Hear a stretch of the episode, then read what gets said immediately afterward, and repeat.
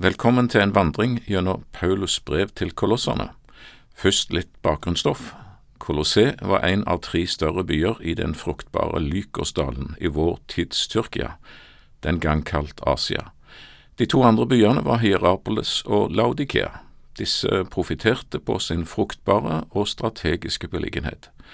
Her møttes og krysset store handelsveier hverandre, og selve verdens sentrum for ullindustrien, for framstilling og farging av tøy, lå her, er det sagt. Så ankom en vekkelsespredikant havnebyen Efesus, som Lykosdalen hadde direkte forbindelseslinja til. I nærmere 3 år ble Paulus værende i Efesus. Beretningen finner vi i Apostlens gjerninger, kapittel 19, hvor det også står at alle som bodde i Asia fikk høre Guds ord.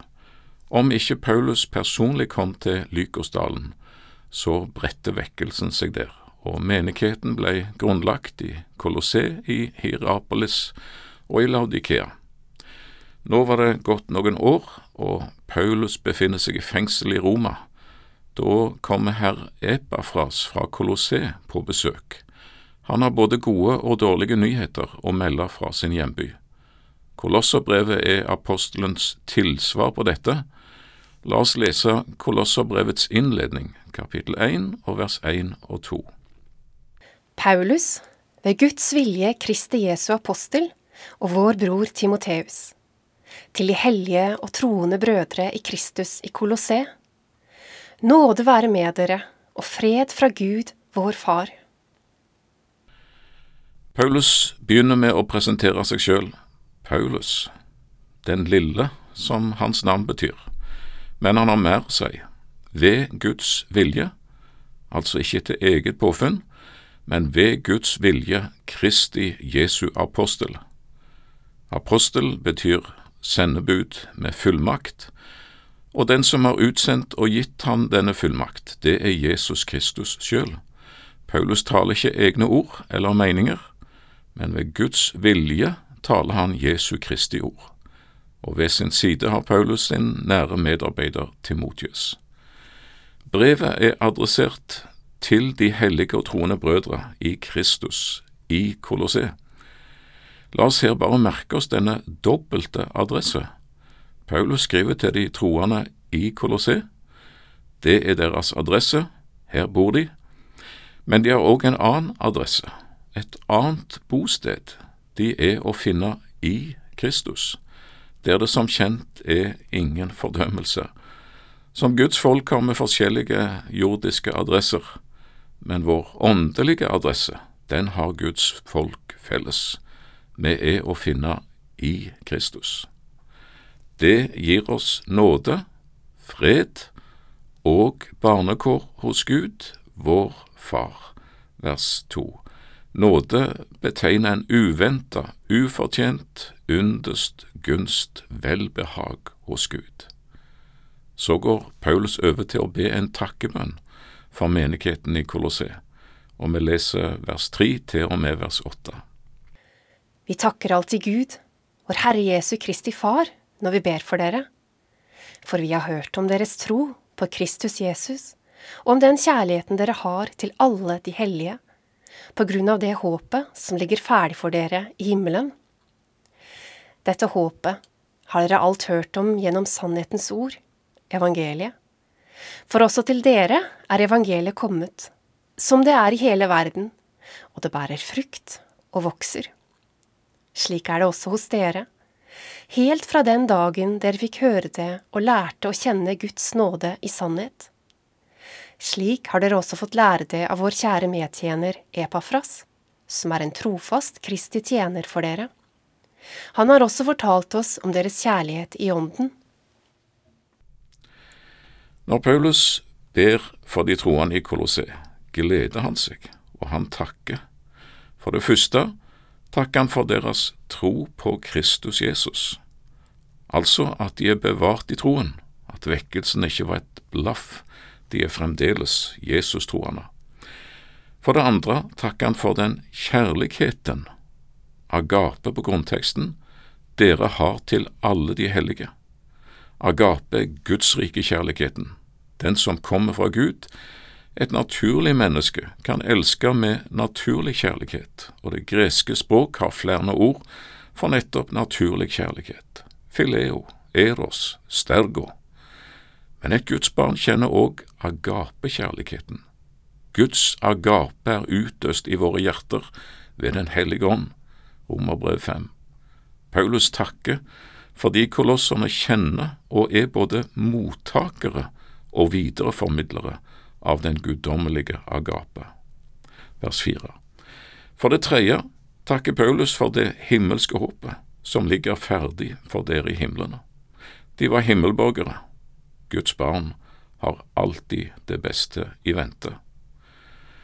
For det fjerde takker Paulus for at også til dere er evangeliet kommet. Tenk at dere i Kolosse fikk høre de gode, gledelige nyheter om Jesus, som mange har aldri fått høre.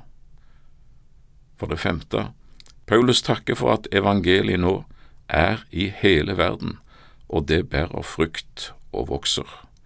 Det er misjonstid, innhøstningstid, og i hele verden blir mennesker frelst. Paulus takker for det. For det sjette, Paulus takker for at slik er det også hos dere i Kolosse, at evangeliet bærer frukt og vokser. Slik var det, helt fra den dagen dere fikk høre evangeliet. Dere hadde en nød at andre måtte få del i dette. Slik var det, og takk Gud, slik er det også hos dere den dag i dag. Ilden er ikke slokna. For det sjuende så er det takknemlighet i Paulus sin stemme når han omtaler Epafras, som er en trofast Kristi tjener for dere. Hvordan kom evangeliet til Kolosse? Dalene ned fra himmelen på englevinger? Var det med ett en himmelsk herskare over Lykosdalen som ropte ut frelsesbudskapet? Nei, men se, en mann kommer løpende over sletta. Det er Epafras. En antar at denne Epafras ble frelst under vekkelsen i Efesus, omtalt i Apostlens gjerninger 19, og utifra vers 7 så ser det ut som om det var han som brakte evangeliet videre til Kolosse. Han fikk det travelt. Ingen i Lykosdalen kjenner Jesus. Hvordan skal de få høre? Gud sender ikke engler, han sender tilgitte syndere. Epafras, en trofast Kristi tjener, det er grunn til å takke for slike. Så går Paulus sin takkebønn over til forbønn for kolosserne. Hva ber han om? Vers 9 til og med vers 11. Derfor har vi heller ikke holdt opp med å be for dere, like fra den dagen vi fikk høre om det. Vi ber om at dere må fylles med kunnskap om Guds vilje i all åndelig visdom og forstand, så dere kan vandre verdig for Herren, til behag for ham i alle ting, ved at dere bærer frukt og vokser i all god gjerning gjennom kunnskapen om Gud, og blir styrket med all kraft etter hans herlighetsmakt, så dere kan ha all utholdenhet og tålmodighet. Så på Paulus i bønnelister for kolosserne, der står disse emner i få ord. Han ber om kunnskap, om åndelig visdom for dem, ikke bare teoretisk, men omsatt i et liv til Herrens ære, glede og velbehag. At de fortsatt må bære frukt og vokse i godhet, at de må ha styrke, utholdenhet og tålmodighet, for alt dette behøves. Og alt dette er å finne i Kristus. Så oppmuntrer Paulus kolosserne til å takke for alt det de har i Jesus. Vi leser vers 12 til og med vers 14. Med glede kan dere da takke Faderen, som gjorde dere skikket til å få del i de helliges arv i lyset. Han er den som fridde oss ut av mørkets makt, og satte oss over i sin elskede sønns rike. I ham har vi forløsningen, syndenes forlatelse. Gled dere, fordi dere er kvalifisert for å passe inn i Sønnens rike, både nå her på jord allerede, og også i det himmelske fullkomne. Ja, tenk det, påstår Paulus. Jeg er sikker på at en og annen kolosser følte trang til å protestere. Du kjenner ikke meg, Paulus. Jeg passer aldeles ikke inn i Guds rike. Ikke nå, og aldeles ikke i selve himmelen. Nei, ikke i deg selv, men i ham, i Kristus, har vi, eier vi, den er vår. Selve forløsningen, frikjøpet, løsesummen som er betalt ved Jesu død på korset, vers 14. Det som sletter vårt skyldbrev, løser våre slavelenker. I ham, i Jesus, har vi, og mangler faktisk ingenting. Derfor er Jesus en fullkommen frelser for syndere. Han frelser oss ikke bare fra, men han frelser oss til, fra mørket til lys, fra lenker til frihet, fra slavekår til barnekår, fra syndegjeld til himmelsk arv, fra Satans makt, mørkets makt, og til og over i Guds elskede sønns rike.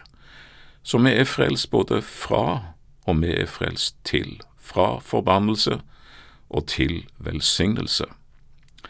Og et slikt menneske som har tatt imot Jesus, er for det første diskvalifisert fra og totalt uskikket for den evige fortapelse.